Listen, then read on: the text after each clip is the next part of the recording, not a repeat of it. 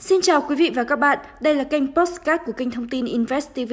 Dưới đây là thông tin nổi bật trong ngày, mời quý vị đồng hành cùng chúng tôi.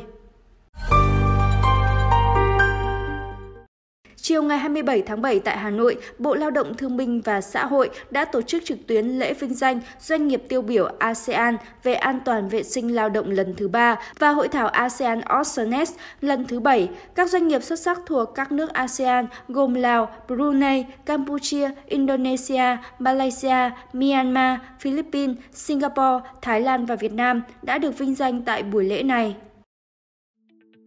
Việt Nam có hai đại diện là Tổng công ty Điện lực miền Bắc nhận giải xuất sắc về an toàn vệ sinh lao động và công ty trách nhiệm hữu hạn một thành viên dầu tiếng thuộc Tập đoàn Cao su Việt Nam nhận giải điển hình tốt.